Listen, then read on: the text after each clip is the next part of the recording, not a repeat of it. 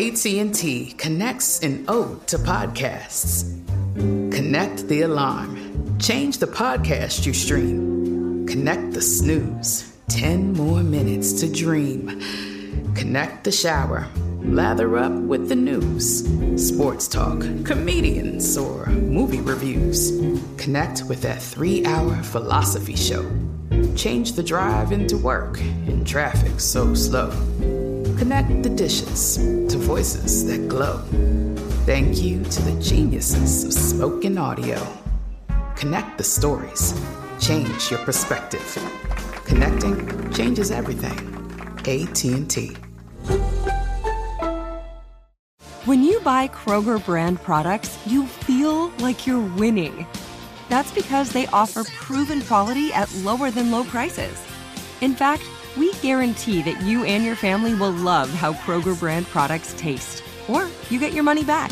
So next time you're shopping for the family, look for delicious Kroger brand products because they'll make you all feel like you're winning. Shop now, in store, or online. Kroger, fresh for everyone. Had enough of those supplements that leave you feeling nothing? Cymbiotika is your solution to great tasting, all natural supplements that actually work. Crafted with premium plant based ingredients, their products have no seed oils, fillers, or toxins. Try them out and actually feel the difference today. Visit Cymbiotika.com and use code IHEART for 15% off plus free shipping on your subscription order. Again, that's 15% off plus free shipping on your subscription order. Go to Cymbiotika.com. C Y M B I O T I K A.com.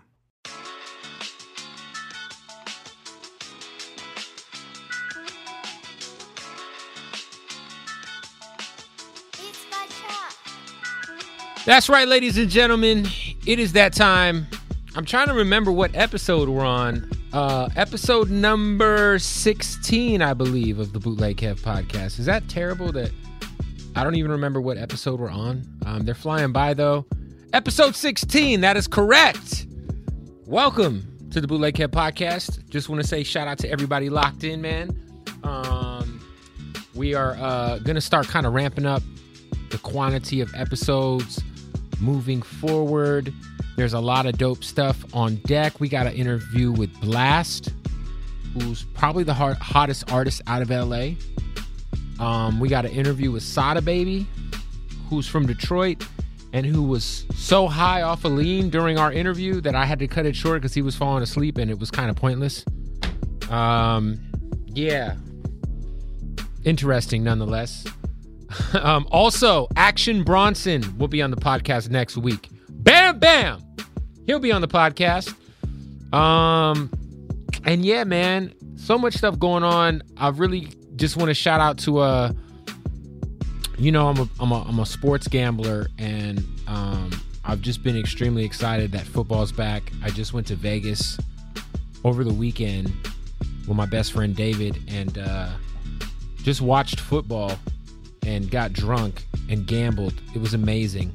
It was like literally like it was euphoric. Um, but I got to shout out my Arizona Cardinals for winning me a shit ton of money over the weekend. Um, yeah, I'm trying to think of the new hip hop I'm listening to right now. I don't know if there's anything new, but the new Markel Delwan and Tony Chalk EP that just dropped. Um, that is actually off of Ready Set the Label, which if people don't know, that's my record label. So shout out Markel and Tony Chalk. Go support their EP if you don't mind. Uh, also, Berner's new project is out. Um, yeah, there's some dope new rap out. Um, so you know, go dibble and dabble. I'm still off that Big Sean and that Conway. Uh, both of those albums are still in full rotation for me. Shout out to Conway. Shout out to Big Sean. Both albums are crazy. This week's episode, we have got a legend, um, a Compton legend, MC Eiht, the OG. Now, when I was a kid, man, I remember first uh, kind of hearing of MC Eiht. Um, obviously, Compton's Most Wanted, and his beef with DJ Quik. I remember DJ Quik dissing him um, on Safe and Sound, saying, "EIHT, should I continue? You left out the G because the G ain't in you." And as a kid, that was kind of how I first got super familiar with this guy. Um, but a legend, and we had a really dope conversation. He's got a new album that's out right now. officially. Um, that's dope. Super fire features on there. Primo's on there. Davies, Conway. Um, go tap in with his new album. And um, of course, before we get to the interview, got to shout out our sponsors. We do have some of those. Shout out to our presenting sponsor, Odd Socks. Yeah, oddsocksofficial.com. Now, if you don't know about Odd Socks, they got the most comfortable socks in the world. They also got the fly socks in the world. Now, me, I'm a big fan of their uh, Odd Socks Basics. I love them. They're so comfy. Um, probably the most comfortable socks I've ever felt on my feet. You can also get you those like dope licensed socks. You know, holidays are coming up. Um, get you some of them WWE socks, some of them Nickelodeon joints, some of them Breaking Bad joints, all that at oddsocksofficial.com. They got masks. And if you're supporting them, that means you're supporting me. So go on there, go to oddsocksofficial.com and use the keyword bootleg Kev altogether for 20% off of your order.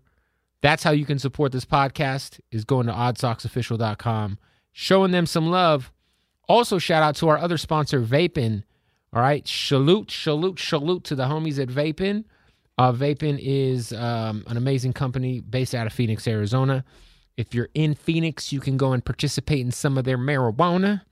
Um, they got uh, cartridges, wax, flour, all that, all over dispensaries, all over AZ.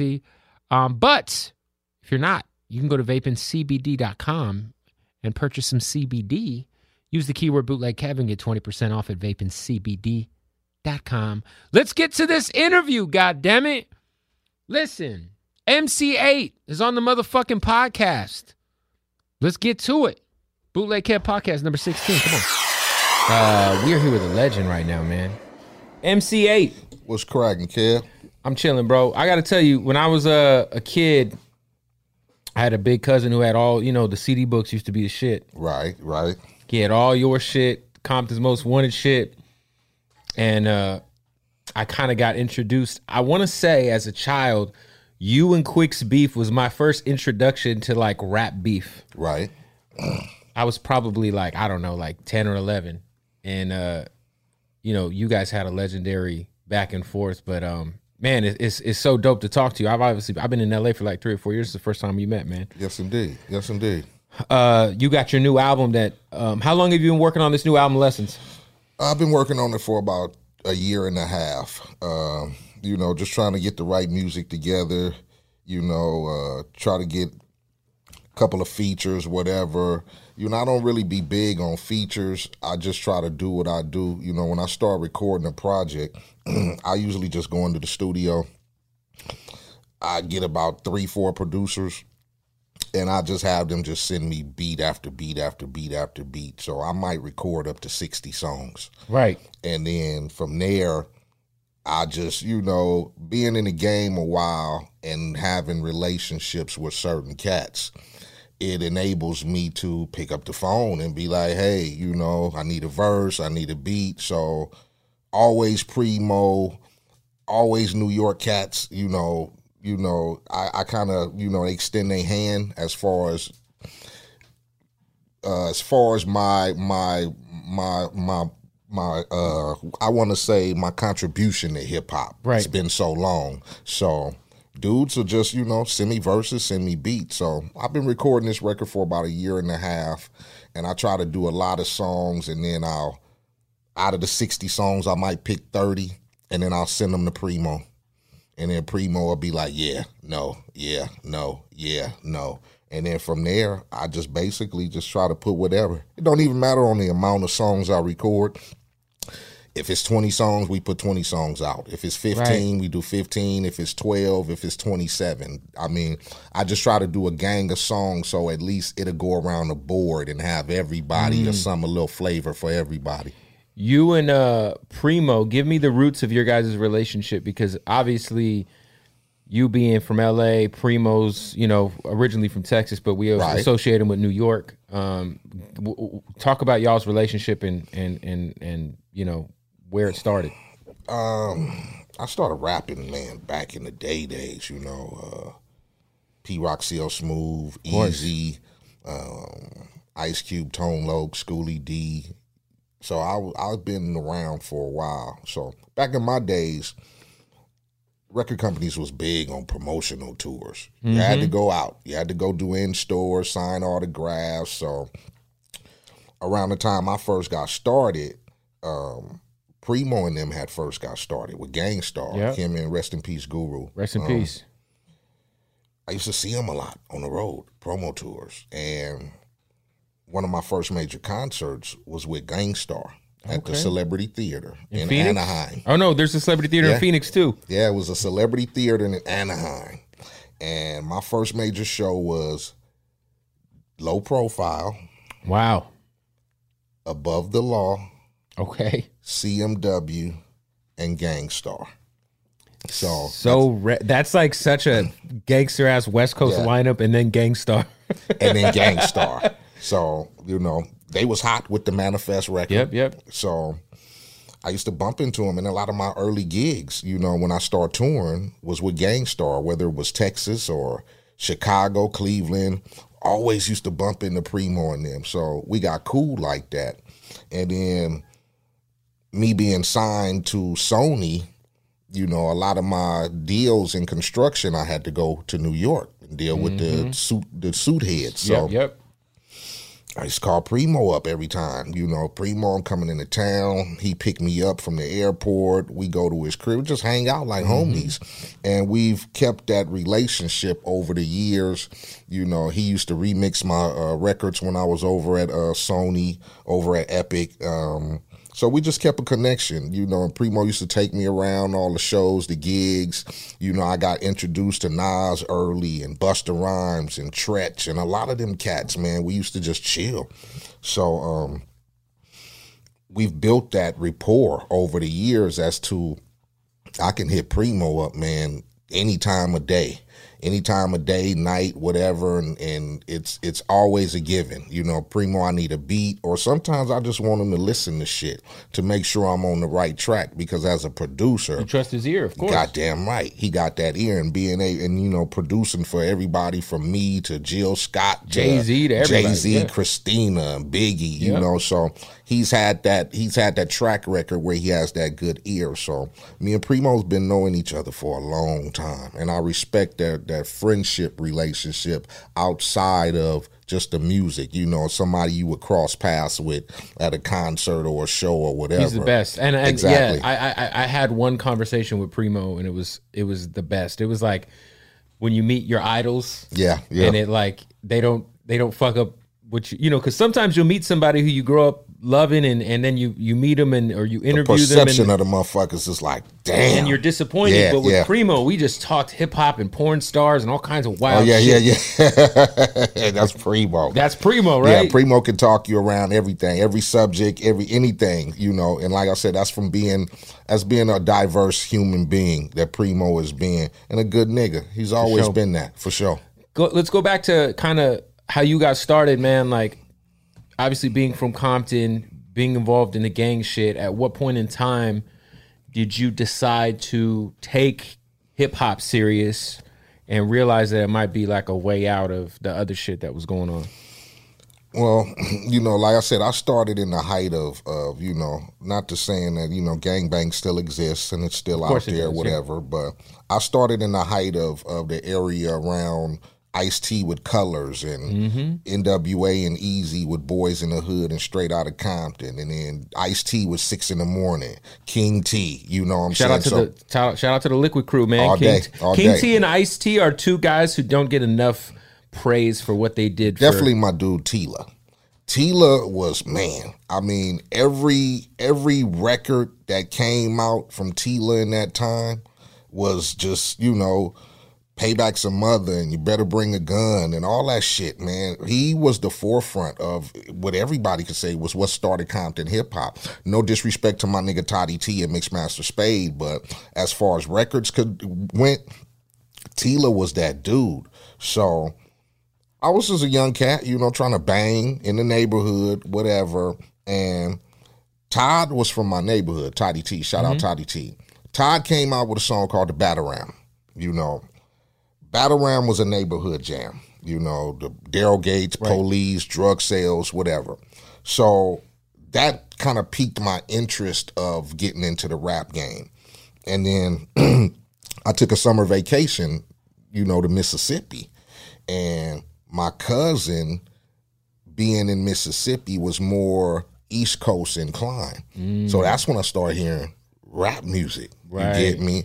Eric B. and Rakim and fucking UTFO and Roxanne Shante Right.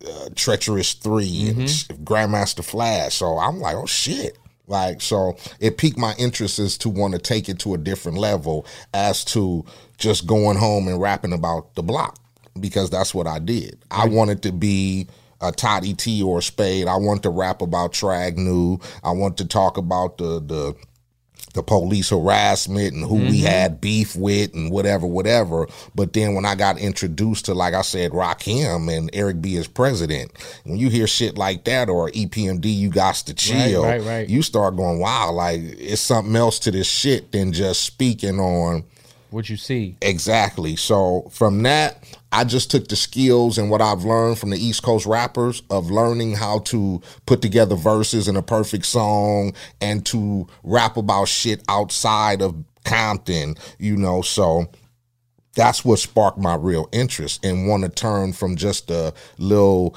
mixtape or TDK selling, talking about mm-hmm. we this and we that and we bang or this is our hood, and it wanted me to take it further to songs like "Growing Up in the Hood" or "Drive By Miss Daisy" or to get more, you know, personal with the rap. So it started around when I, I started listening to East Coast rap.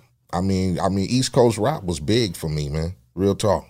Yeah, I mean, I think that that was always kind of prevalent in your shit, like that, because I, I- you know, I mean, even if we, we could fast forward to now, you know, your first single's got Conway on Exactly. by Primo, you know, Ex- definitely. but I do think that um, if you think back to that era of like West Coast hip hop, like how even even Ice Cube, you know, with America's Most Wanted, which I think is his best body of work, um, was heavily influenced by by the by by New York. He went out to New York and I tapped mean, in with the Bomb Squad, and definitely. P and and Chuck D and all that. Um, wh- wh- at what age did you initially get involved in gang banging? Because I I do feel like we like you said it's it's still around, but in it, when you were growing up, it was kind of. It was it was it was new. was the- it was- it was- I'm saying it was new to the world. Exactly. Right. Exactly. Like the Crips and Blood shit was something that was bec- starting to become like a mainstream thing, but it, but now we all know what Crips and Bloods are, right? I mean, as a young kid, I was naive to it. I mean, I lived in the center of it and didn't know shit about it. As a as a fucking five, six, seven year old kid, Right. All I knew was sun- Saturday morning cartoons, riding my bike up and down the street, and not knowing that the dudes right down the block was claiming shit and mm-hmm. selling drugs, and I was naive to it. But as you grow and you start seeing and you start adapting to your environment, and you seeing the dudes hanging on the corners and dudes your age riding Right. around in, in fancy cars and and whatever, so my introduction to that was around you know 12 13 years old when What, i what year was this? shit this had to be like 85 86 you know it was treacherous around eh, you know. I was go i would go to the bus stop getting ready to go to school and then i started getting introduced to niggas sweating you and shit. I didn't know what the fuck that was Like, about. is this? i'm sitting at the bus stop getting ready to go to school and it's like nigga where the fuck you from? And what you doing over here? And why you got that on? And what you wearing that hat for? And why you got there? and then i'm looking like God damn, this is, and that was the reality of it. So the, and as at that age, it's funny because before that, I dealt with none of that.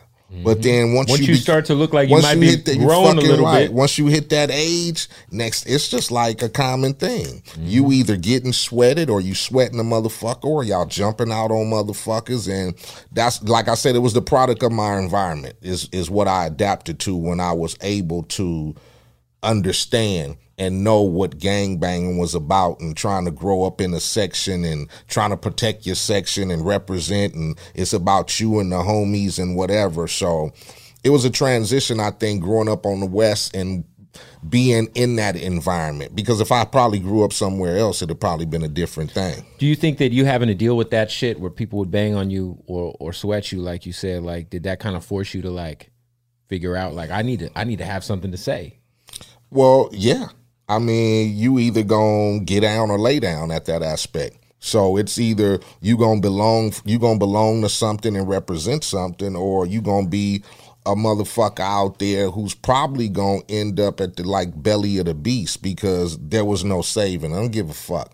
You could say you wasn't from nowhere and then the motherfucker sweat you harder. So it's best to belong than to not and get caught up in a world of bullshit that you can't handle. So that was my thing about you know the gang banging shit and, and claiming the hood or or getting courted in or whatever. It was the sense of feeling like I belonged and represented. You mm-hmm. know what I'm saying? And I had 15, 20, 30 other niggas who was representing and we all for the protection of whatever. And if niggas didn't like it, then we handled that accordingly to why we did it. But like I said, I think it's it's not a choice. It's being in a situation in an environment that we grew up in. It's like that's what you did. Yeah, it's funny because I just had this conversation with somebody. I had a cousin who did like 15 years in prison, right? Right. uh, I have two cousins. One of them is half Mexican, half white. He's in the Mexican mafia. My other cousin, who who actually passed away in prison recently, um, not a racist guy, big hip hop head, but literally was in for twenty years, and it, it had he joined the Aryan Nation. It's a survival thing. It's like Definitely. it's like, you know, I remember he got out for a couple of years and I took him to a Busta Rhymes concert and he, it was like the best night of his life. But this motherfucker, I like, you got to wear long sleeve shirts, bruh. Yeah, definitely. But like you said, it's like, yo, it's what you're, it's, it's like you got to adapt. you have to Get adapt. down or lay down. I mean, you have to adapt to certain situations that we're put in, especially if you one of those young young men Mm-hmm. who grow who grew up or got tossed in a situation to where it's either going you either a part of this and gonna belong or you gonna represent and you gonna up you gonna uphold this shit to the best of your ability or you gonna be like I said, you're gonna be a sheep to the lions. What are your thoughts on on now? Because I do feel like it's just interesting that like there's people who will move to LA, like artists will move to LA, and then you know all of a sudden they're affiliated with certain sets and and and they got big homies, and I I, I don't know how like you know there's like R and B singers and shit that are like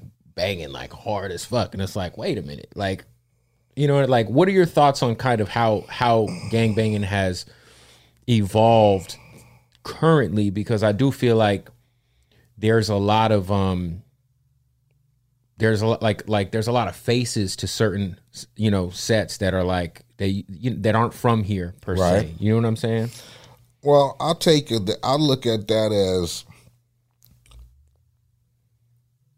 a lot of people get into situations to where they feel like it's just like if a dude joined the Cub Scouts or went out and joined the football team or whatever. The aspect of that is to toughen up or make you uh, seem like you know you protected or being something that you ain't some dudes have to adapt to that situation. Some dudes have to feel like, you know, that's my that that's my foundation of what I've seen or what I've wanted to become. Uh if for for dudes like me who grew up here and first witnessed gang banging and done. grew up in it, there was a certain way and code that you belonged or you got put on a neighborhood.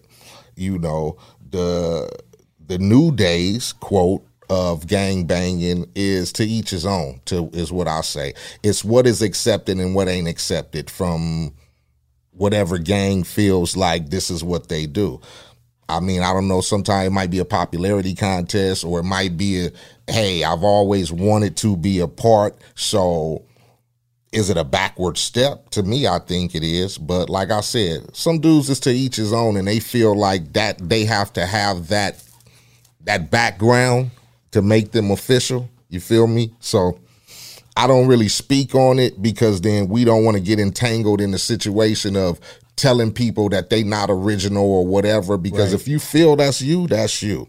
Myself, I know the certain codes coming from Compton at 12, 13 years old, knowing what it took or what it what had to be done to be initiated into a gang as to nowadays it's just like hey You're down. you down Show us love it. show us Bring- love Bring, the homies around the city. and it's all good. so it's different codes. Like i said different times. I mean gangbanging is commercialized now.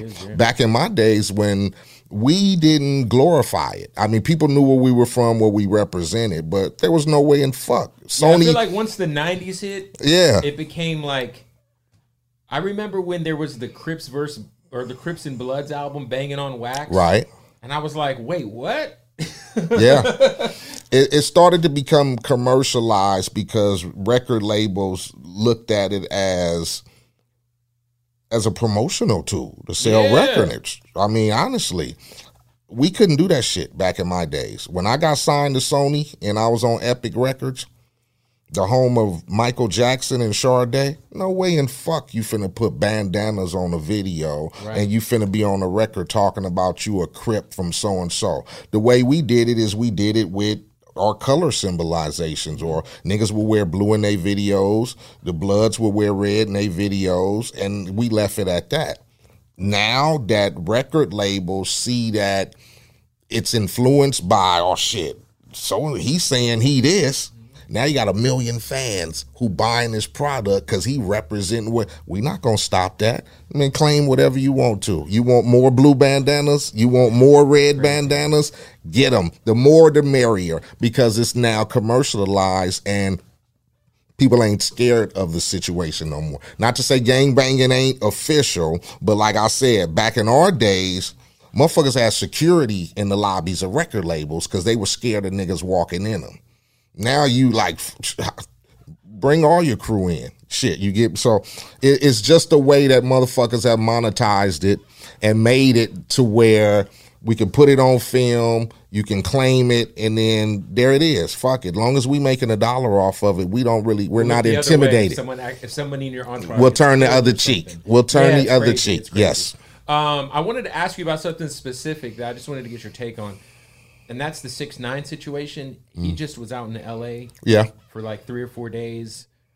Obviously, just out here di- being very disrespectful, um, trolling the shit out of everybody. I, I, um, he pulled up to Nipsey's um, memorial, you know, at the Burger next to Nip- Nipsey's store. Um, I had heard. Well, first of all, you know, what are your what is your take on like on that specific like like him coming out to LA and kind of just showing out? I know he's got, and then I wanted to ask you a follow up, Jib. I just wanted to get your initial kind of perception on that. it's expected for dudes who are looking for the limelight. Promotional tactic and stunts are heavy. Real niggas don't move like bullshit. Real niggas move like real niggas move. So, that situation to me is all about numbers. It's all about promotion. It's all about controversy. And when you got them three things, you'll stay in a motherfucker's mouth all day. Whether it's good or bad, they don't give a fuck. I've always been told promotion is promotion, whether it's good or bad.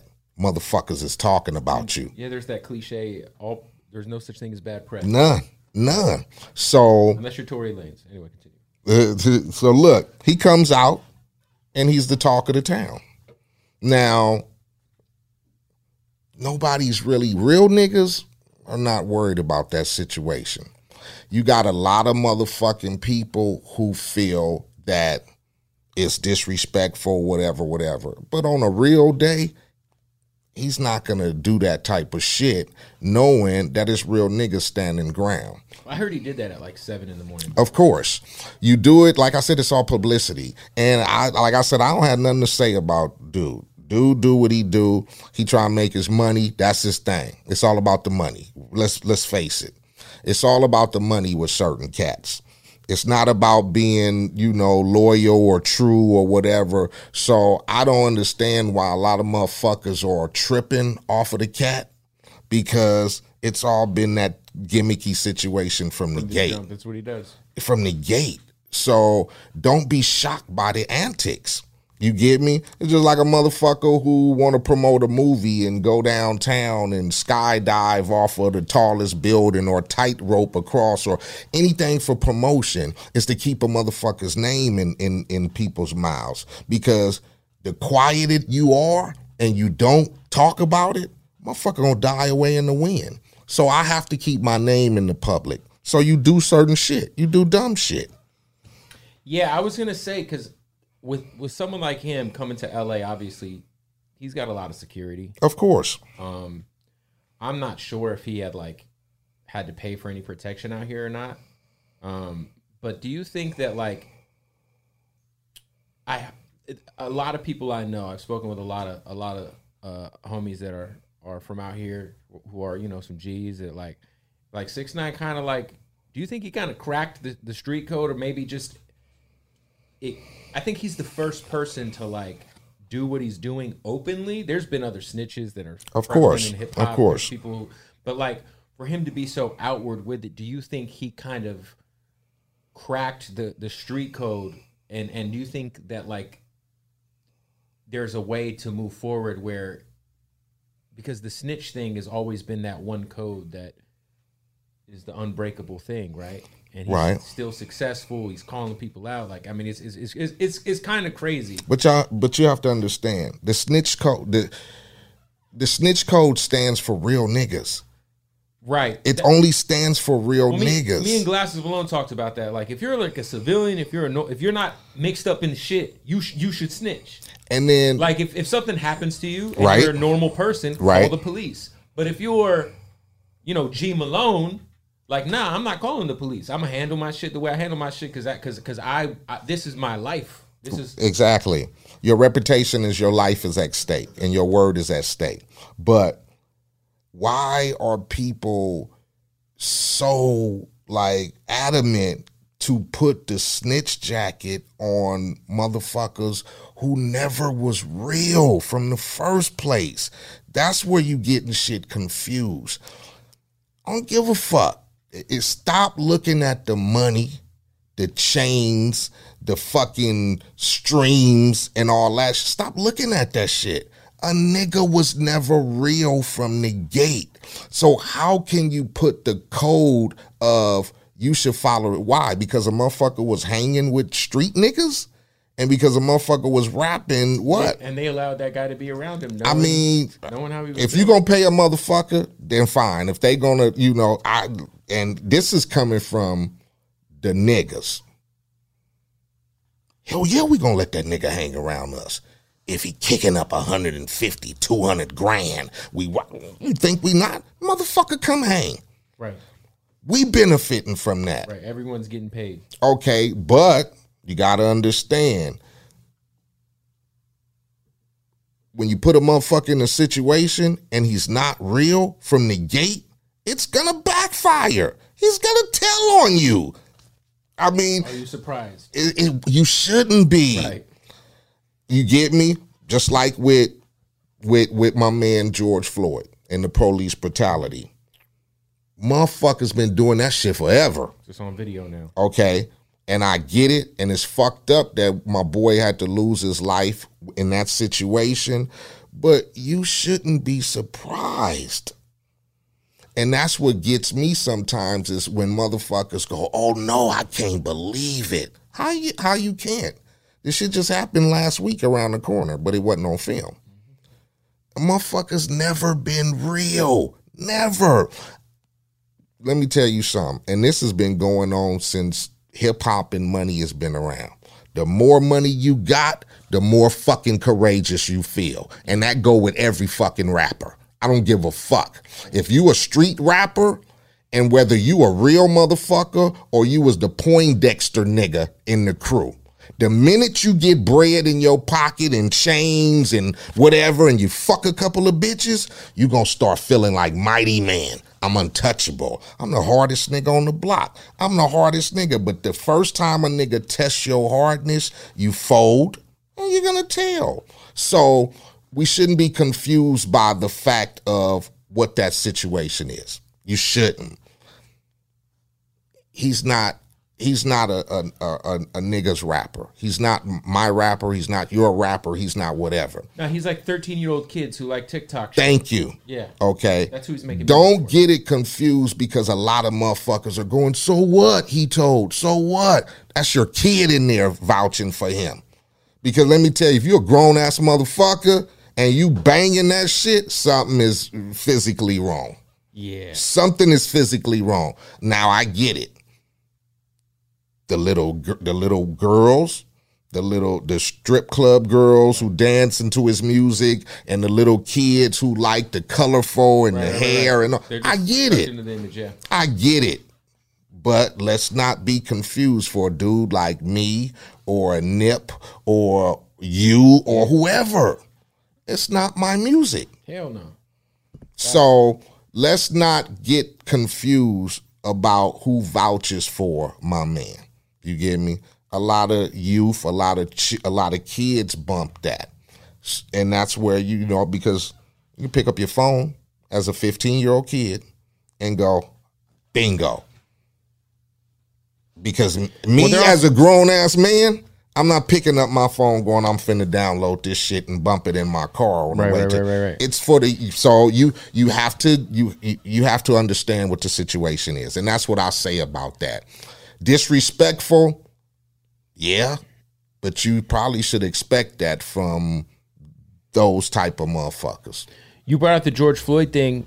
You came up in LA probably at the peak of like the LAPD being just the worst. Right. Obviously, um, with ha- what happened with Rodney King, kind of highlighted that on a bigger scale. But there was, you know, like you said, there's that happened so much that people just didn't see. What What are some of your experiences growing up in Compton with the police? Because I just remember watching. uh Was it was it uh Boys in the Hood or was it uh Menace? It was Menace, where the cops were just pieces of shit in there, and I was like, Oh, definitely. I mean, but ever since the days I could remember being a young cat growing up in Compton, um, it was normal.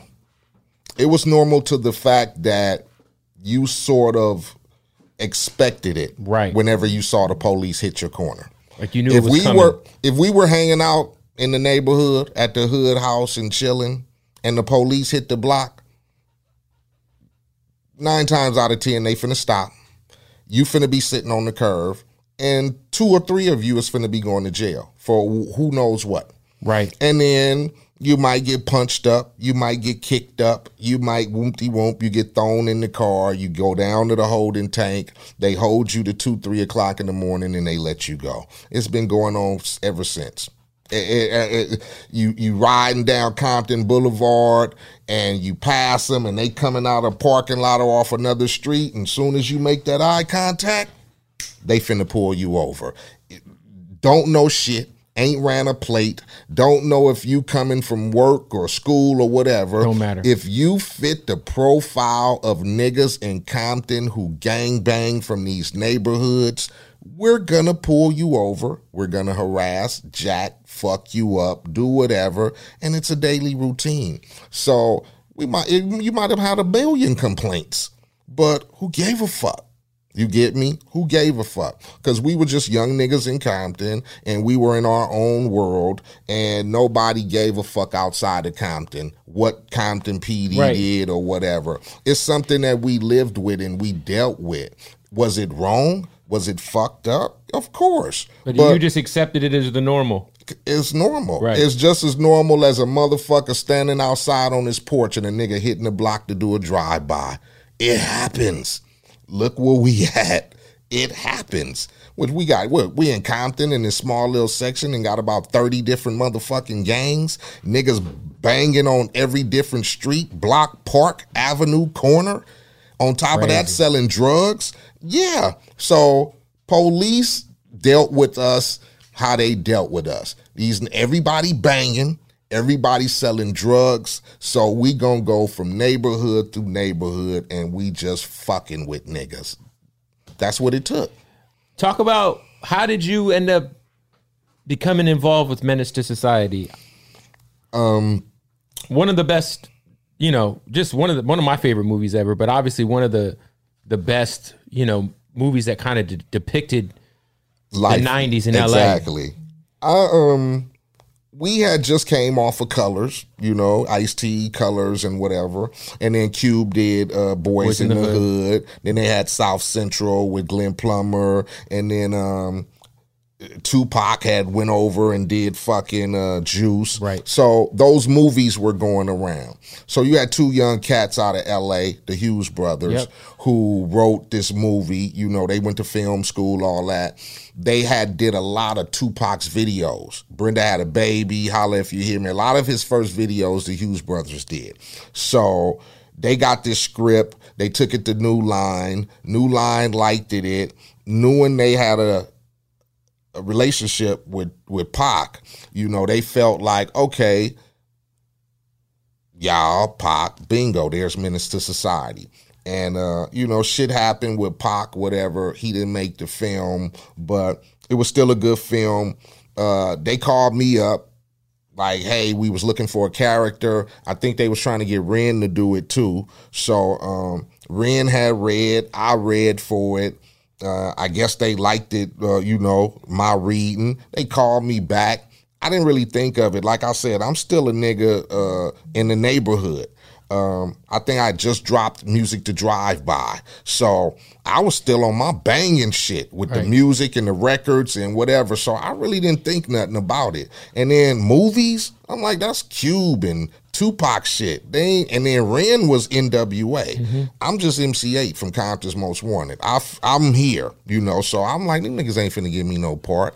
And then my motherfucking manager called me one day and say, because I was on tour, and he called me and said, "You got to come back to L.A. because they gave you the part." And then that's when I met Jada and Tyrin and Larenz, and like I said, Pac was there in the first couple of readings because he was still in the movie. So it, it was a it was a good career lifter for me, and for the fact that it dealt with actual shit that was going on in in LA, Compton. So I think that movie kind of generated a, a, a following to where it was a good cult classic because it really showed what was going on, niggas in the projects or whatever. And then for me, who had been in similar situations, it just kind of it just kind of kind of meshed. You know what I'm saying? Yeah, it's crazy too because obviously your role in that movie was kind of like the the the the, the down ass big homie. Yeah, the, the, the motherfucker who done been there, Right. who done seen it. I done been in and out of jail. I done grew up in the neighborhood, so I know the shit to get in and not into.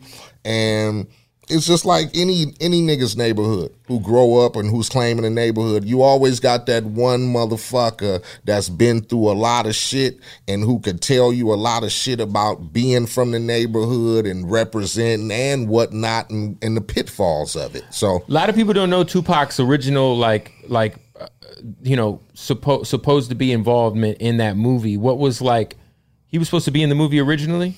Tupac was supposed to play um, uh, Sharif. Okay. So my boy Vonte Sweet uh, ended up playing him, but that's the role that they wanted him to play.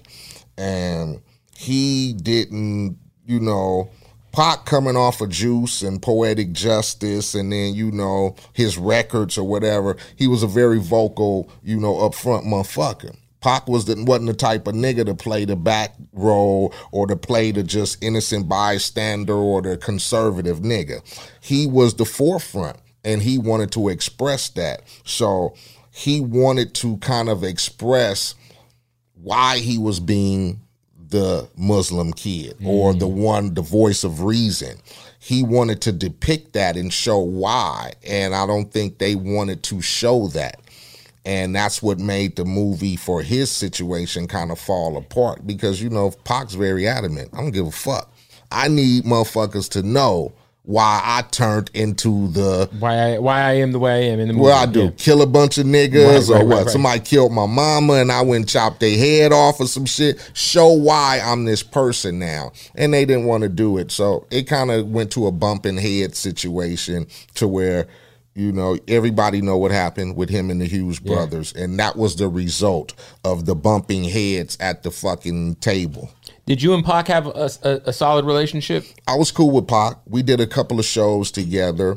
Um, you know, he used to bang my records when he was, you know, locked up. So we had a relationship to where when we saw each other, it was mutual respect. You feel me? Yo, you you know, with Compton's Most Wanted music to drive by, obviously a West Coast classic. Talk about like, I feel like there was the, the culture of the drive-by shooting Right. back then, right? I feel like that's something that really became prevalent in L.A. and Oh, definitely. was, was related to directly related to the gang shit that was going on during that time. Um, do you remember like when that started to become something to really worry about? Because I'm assuming it it, it it it became like it seemed like at a certain point in time it was just kind of the normal, right? Like Yeah. It, it- like you you said earlier, it was kind of in normal. between like for me i i just know that in between the period of like 89 and like 93 niggas was gang banging hard like like hard hard like even before then if you want to say like 87 86 everybody was gang bang- and it was rough gang banging. Like it wasn't like, oh, okay, now you'll see Crips and Bloods in the same place, shaking hands, getting money yeah. together.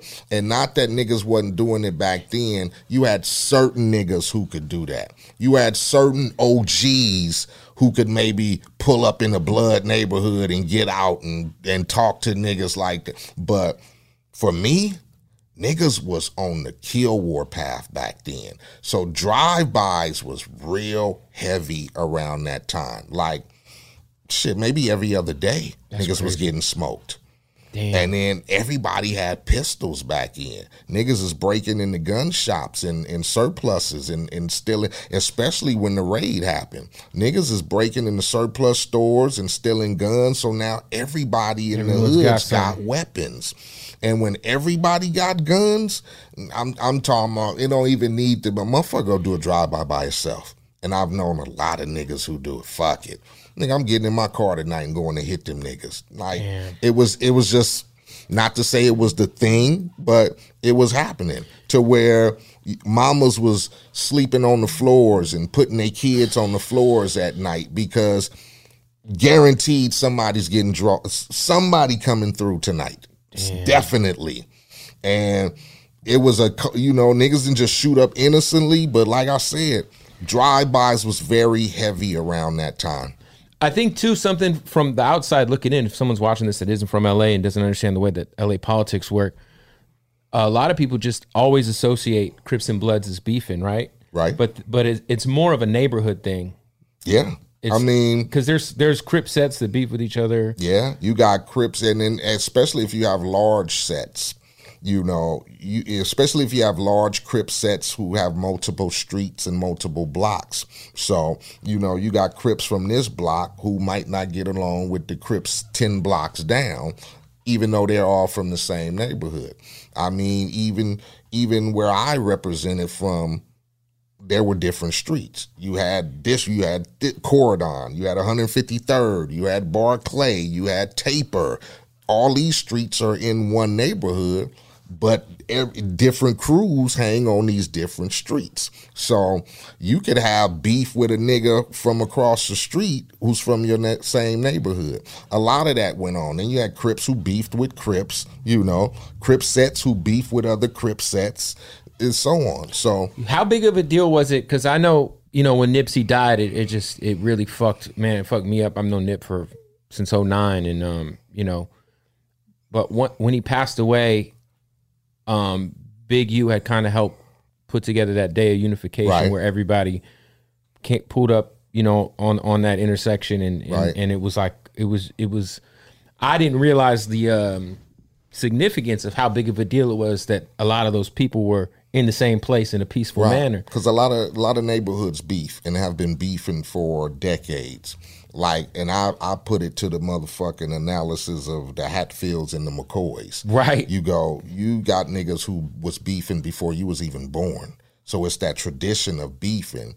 And it's just like, damn, y'all was standing in the same spot as them niggas. Y'all been killing them niggas for decades. You get me? And vice versa. So that basically Nip's passing sort of represented trying to unify niggas on the aspect of not just, oh, you from over here, I'm from over here, fuck you, fuck you. You know, it kind of it kind of led to the to the place of trying to show that niggas don't have to kill niggas just over bullshit. I get it. Y'all represent there, we represent here, but this was a dude who basically tried to fuck with everybody. Whether it was Crip, whether it was Blood, whether you was from the enemy neighborhood from 15 years ago, or whether whatever, I try to fuck with everyone. So that's to me what that represent as far as Big U and Nip and them and, and him passing and everybody trying to show unification together. It was to show that the outside world sees us just vicious motherfuckers, gang mm-hmm. banging ass, vicious drive by killing motherfuckers, and it's bigger than that, or it's what it's beyond that. So coming together shows people that these motherfuckers that y'all look at as these vicious motherfuckers can can set aside their beefs from long standing and some niggas might not even know why we beef. You get me? I just started gang banging and I know we hate them niggas over there. Right, right, right, right. I'm not old enough to know what we beefing happened, yeah. about, but all I know is the minute I start claiming over here, we cross out them niggas and we say fuck them. And the funny thing about it is, six years ago, I was in the same class as that motherfucker.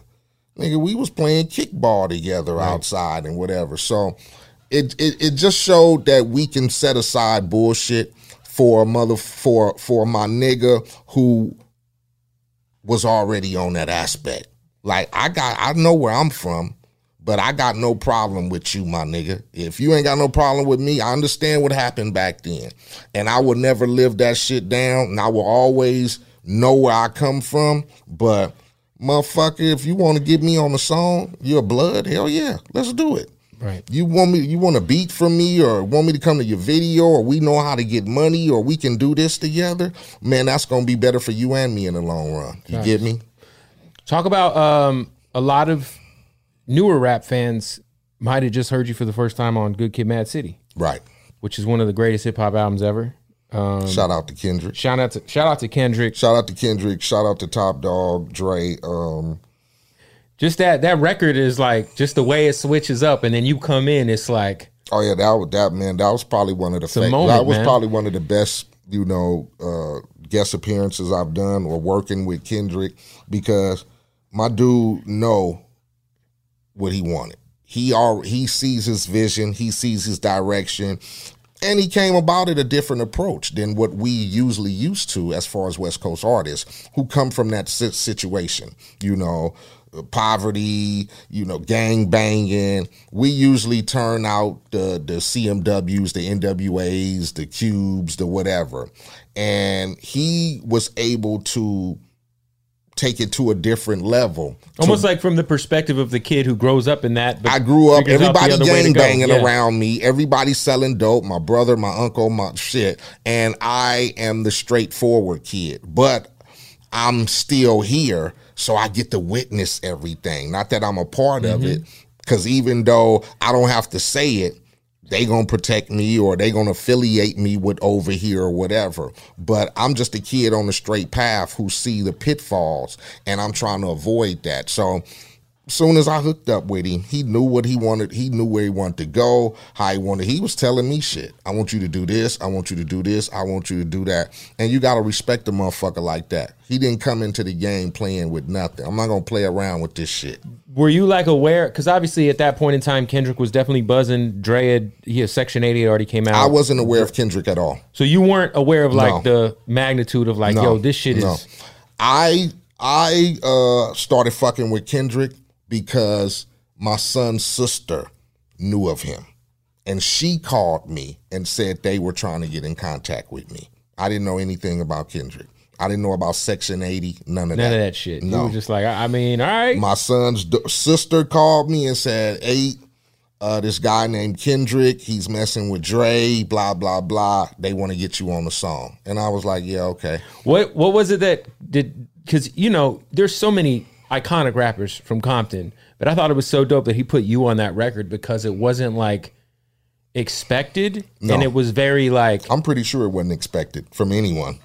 no, I remember I saw that. I was like, oh shit. Uh, Yeah, This fool uh, got MC Eiht on the fucking album about Compton. Like Jesus Christ. Like, I like I said, I didn't even I didn't even I put nothing to it. When I came, when I showed up at the studio, I mean, we recorded the song in Carson, Right. at, at the spot. So I just looked at it as my nigga's one of these up and coming rappers. He got skills and blah blah. And then I think the minute after I recorded the song, I went home that night, and then everything was Kendrick, Kendrick, Kendrick. like I'm like, flip. whoa! Like damn. I'm like, oh, he signed to Dre and Woonty Woom. And then next day, you know, Aftermath hit me and Top Dawg and Punch and niggas was like, hey, and I was like, they was like, you know, you the only motherfucker who got to be on the record. Bro. You, Drake, and I think Mary J. Yeah. That was it.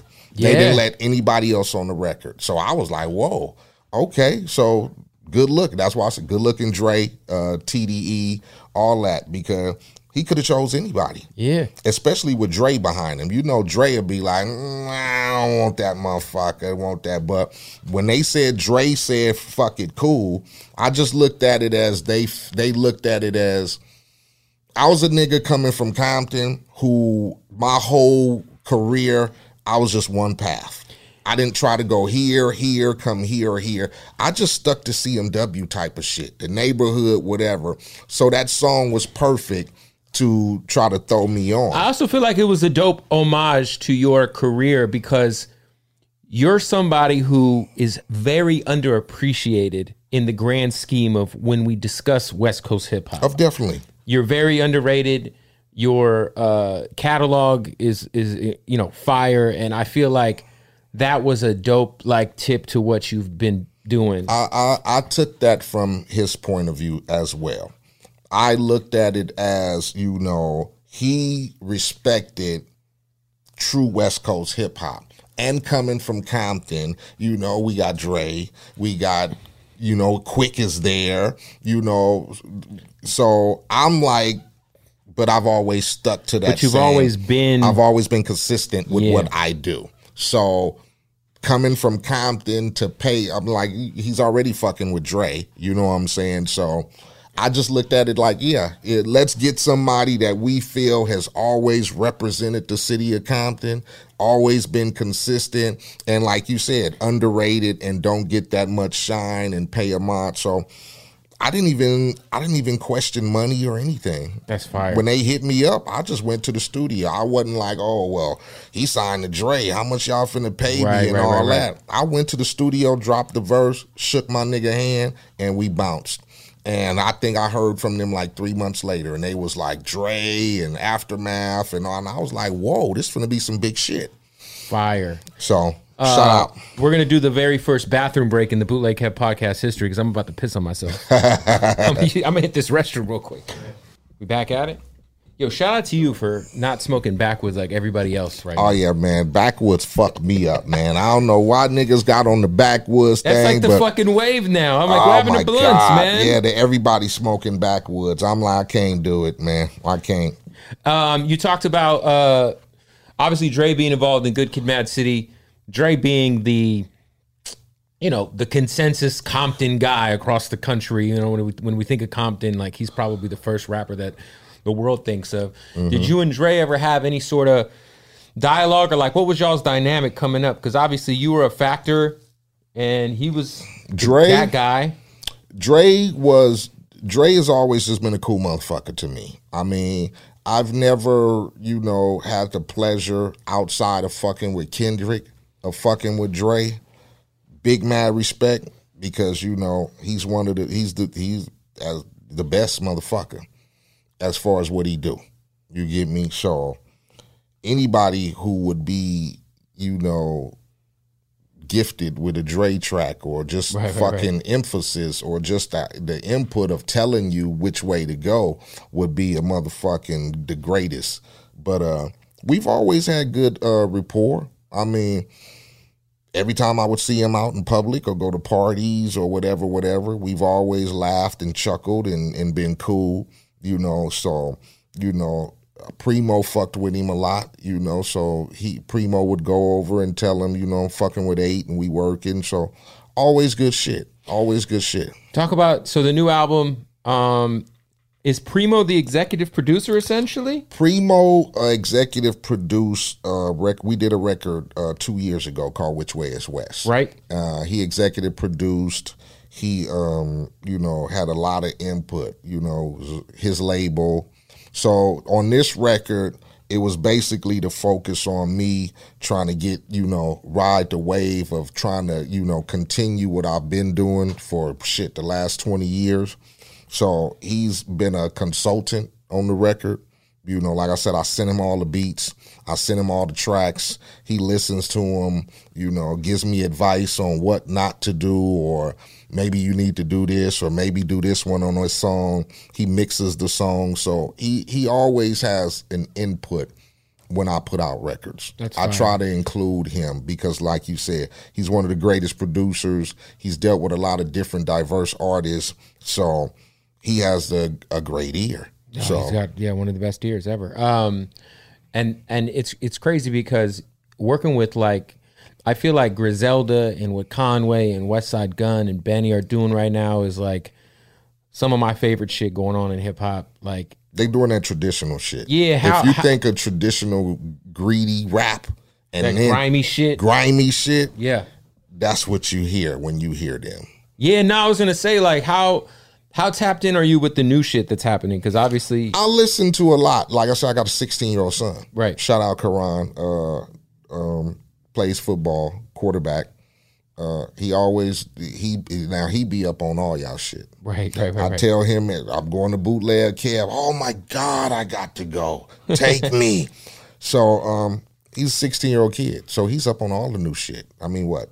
NBA YoungBoy, all that shit. yeah, Lil Durk, right, uh, fucking uh, G Herbo. right, right, right, right. Uh, She, he listens to it all and he loves it. Yo, it's it's it's dope too because you actually you DM me your Yeah, shit. yeah, yeah. And not a lot of artists are are like on top of their shit. Like I was like, oh shit, of course. Like MC Eiht. Oh yeah, like, it'd I'm be, I'm, I'm one motherfucker who, and I know a lot of people don't do it because they got people on the side. And I even got people, you know. Sometimes you got to get people on your team that can whatever. But I'm the type of motherfucker that I hit you up personally. I don't I don't play that all. You know, is this somebody running your page or Right, this right, right, right, right, right, right. I handle all my shit. I answer all my fans. I deal with, you know, that's how I stay working. I mean, I, I do a million verses a week because I'm able to connect with motherfuckers. I'm, I don't just be like, oh, I got my cousin running my page and whatever. Dude, send me emails, respond. Dude, send me DMs if it's business, or even sometimes motherfuckers just want to say, hey, hey, y'all get a lot of motherfuckers that just be like, man, I just wanted to tell you you you the shit or I love your shit and I respond right back yeah or cool or good looking or Right, right, whatever right. and I ain't trying to hold a conversation with you but I have enough respect for fans to at least give them that you know what I'm saying a lot of dudes I get it they don't want to deal with motherfuckers you know I'm I'm too big I don't want to respond whatever whatever but me I don't give a fuck how big you are you gotta connect with the motherfuckers that's spending their money Those are yeah. That's they're, they're they're the reason why you have a Man, come on, man. a You way got, to feed your family, man. you got to connect with the motherfuckers. Whether and I get it. Some motherfuckers be irritating too. Definitely. Some motherfuckers be Yeah. irritating. They ask the stupidest questions and just shit, and you have to sit there sometime and be like, huh? But I still deal with it. It's it's the situation that I put myself in, so to speak. I I had to t- I had the gift to write and and whatever and make records and whatever, and with that you are you are gain fans. Let me ask you something. Your your um, beef with Quik, which I know you've talked about to the death, right? Um, anybody who wants to kind of dive into that. There's plenty of content out there of you talking about what happened. Um, do you think that you and and Quik's beef resulted in?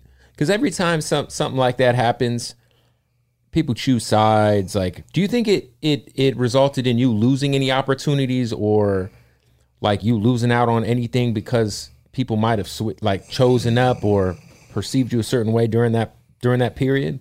Um, I've never looked at it like that because I've always looked at myself as the underground kid. hundred percent. I've never looked at myself as the kid that the motherfuckers would want to come to. Period. And I always accepted that in my And career. embraced it. I I never felt like, oh shit, this motherfucker getting this and I ain't getting it. I've never felt that. Never. Because at the end of the day, I can make some money. I love to write and do hip hop. My bills is paid. Boom. My kids ain't starving and ain't struggling and don't have fucking holy shoes and looking for a handout. I'm fine. I've had opportunities Right.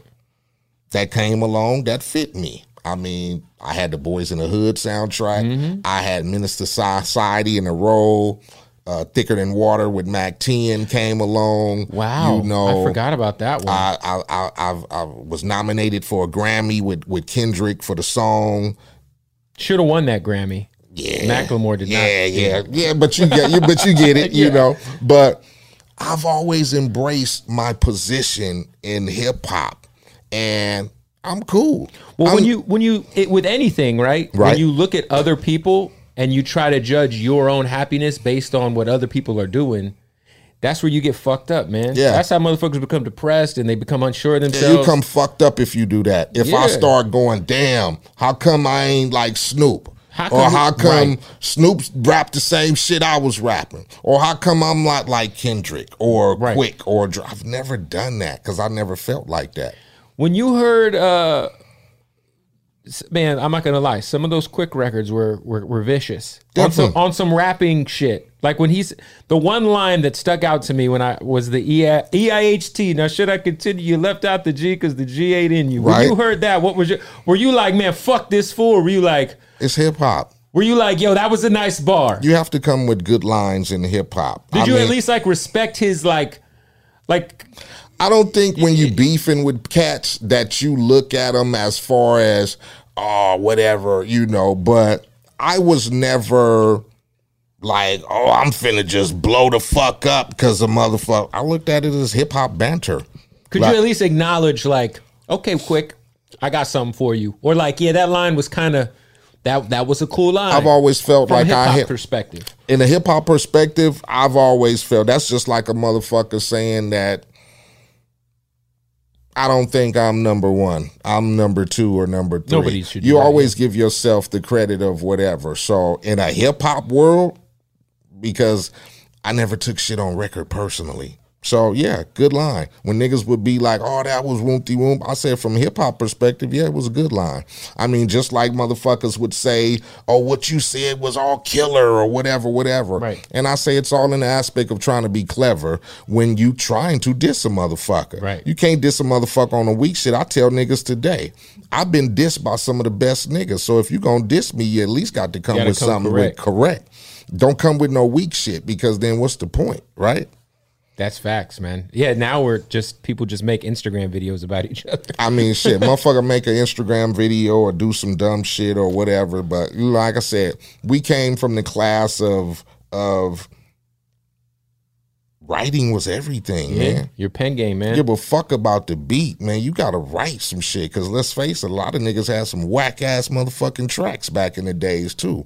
But their fucking penmanship was just great. Like, you be like, God damn, man, how'd he come up with that shit? So we prided ourselves on writing. So you had to come up with clever shit. Who else on the new album outside? We know Conway, Primo. Who else? Conway, uh, Primo, uh, Dave East, uh, Talib is on the new Shout outs. album. Yep, yep. Um, Havoc Mobb Deep is on the new album. Uh, Kurupt, uh, Noble from the Outlawz, Okay. Uh, Kokane, Shout out Kokane. Yuck Mouth, Mitchy Slick. Shout out to San Diego, man. Who else we got on? My girl Sherelle Terry, uh, Chill from CM Dub. Uh, who else is on the record? B-Real. A lot of legends on this album. So yeah, that's what I I try to do a mix. You know, I Conway, Dave East, uh, and then I you know go back to people I admired: Havoc, Right, right, Kurupt, fucking Noble, B-Real. Be, me and B-Real have done songs. You know, as far as back to Prelude to a Come Up on the Cypress Hill Mm-hmm. record, and then me and Muggs used to fuck around, Soul. Assassins, Yep, yep, whatever. yep. So Again, B-Real. I feel like there's like a class of just West Coast guys who don't get enough acknowledgement. B-Real's one of them. You're one of them. Spice 1. Like there's a lot of yeah, guys. Yeah, definitely. Spice 1, Brotha Lynch Hung. Shout out You- Brotha Lynch. Shout yeah. out to uh we, we talked about King T earlier. Exactly. There's there's a lot of The licks, the Alkaholiks. alcohol. There's a lot of underground heroes here as far as West Coast is concerned. And you know, not to take away from nothing from Dre or Snoop or Cube, because that helps us as far as the West Coast is concerned. People stay with the identity of West Coast, but we've had a lot of we've had a lot of motherfuckers. Also, too, like even in the in the two thousand like early two thousands, there was just like a whole other offshoot of underground hip hop coming out of L.A. that wasn't like Dilated Peoples Exactly. Mm-hmm. Jurassic 5 Uh, shout out to uh, Planet Asia. Murs, Oh, Planet Asia, Roscoe, Cali Agents. There was like there was like a whole dope. I just remember it's like I call it the fat beats shit. Right, right, right. Yeah, the fat beat shit. Yeah, we had a lot of, but like I said, we don't get a, a lot of recognition over in the West Coast, which is sad. But we have cats who will still love hip hop. Yeah, of course. And they still, no matter where you are on that totem pole, just keep fucking climbing. That's how I look at it. Fuck it. If you old, if you ain't old enough and you get no back spasms and shit, and your legs ain't cramping up, fuck it, keep climbing the pole and shit because there's a lot of good music that's being offered. Would you ever do another Compton's Most Wanted album? Yeah. I did a Compton's Most One. Me and Chill did a record. We put it out independently last, I want to say September. It's called Gangsta Business. Okay, If you ain't heard about it, go go peep it out. Some nice songs on there. for sure. Just trying to warm people back up to getting back out there. So Well, yeah, you've been active, man. Like I remember the primo shit, and then that, I mean, how many how many songs are on this album? 20. Twenty, is a little twenty piece. I got a record I just dropped in February called Official. It's a double album, 27 songs. So it's got a song on there with Xzibit and Problem uh, called Profiles. I just been working, man. I've been working, just trying to stay working, stay active. We know with the coronavirus bullshit, they shut a lot of shit down, but it's the perfect time for cats like myself to stay active and working, you know. We wasn't big on touring anyway and whatever. So this is the perfect time to be reintroduced to some of those younger fans or some of the people who just appreciate good hip hop fucking music. You get me? And the album comes out when? Uh September 19th, 18th. Lessons. Lessons, the album. Lessons the album. The single Honcho should be touching down next week. That's- Video's done. You shot the Vi- video. Videos done to Honcho with Conway, and we shot a video to the song called Corded In with Dave East. Shout So, out to Dave East, man. Shout all out to day. Conway, and shout. out, Hey, man, I appreciate you for pulling up, and I Man, appreciate the any conversation. day, man. Any day, man. MC Eiht. Jill. Go get the album. Official. Perfect. Open a limited time 11 month certificate at Kemba Financial Credit Union. At 5.25% APY, it's more than triple the national average, plus, it's a safe and secure way to grow your money. Visit your local branch or kemba.org slash CD for details. Offer expires May 31st, 2024. APY equals annual percentage yield. Restrictions apply. $500 minimum and $250,000 maximum deposit. Advantage status required. Comparison based on bank rate average. Federally insured by NCUA. This message comes from Viking, committed to exploring the world in comfort. Journey through the heart of Europe on an elegant Viking longship with thoughtful service, destination focused dining, and cultural enrichment on board and on shore. And every Viking voyage is all inclusive, with no children and no casinos. Discover more at Viking.com. Hey guys, back at the playground again, huh? Yep. You know what this playground could use? A wine country. Heck yeah, and some waves so we could go surfing. Ah, love that. A redwood forest would be cool. I'm in. Ah, ski slopes. Let's do it. Um, can a girl go shopping? Yeah, baby. Wait. Did we just invent California? Discover why California is the ultimate playground at visitcalifornia.com.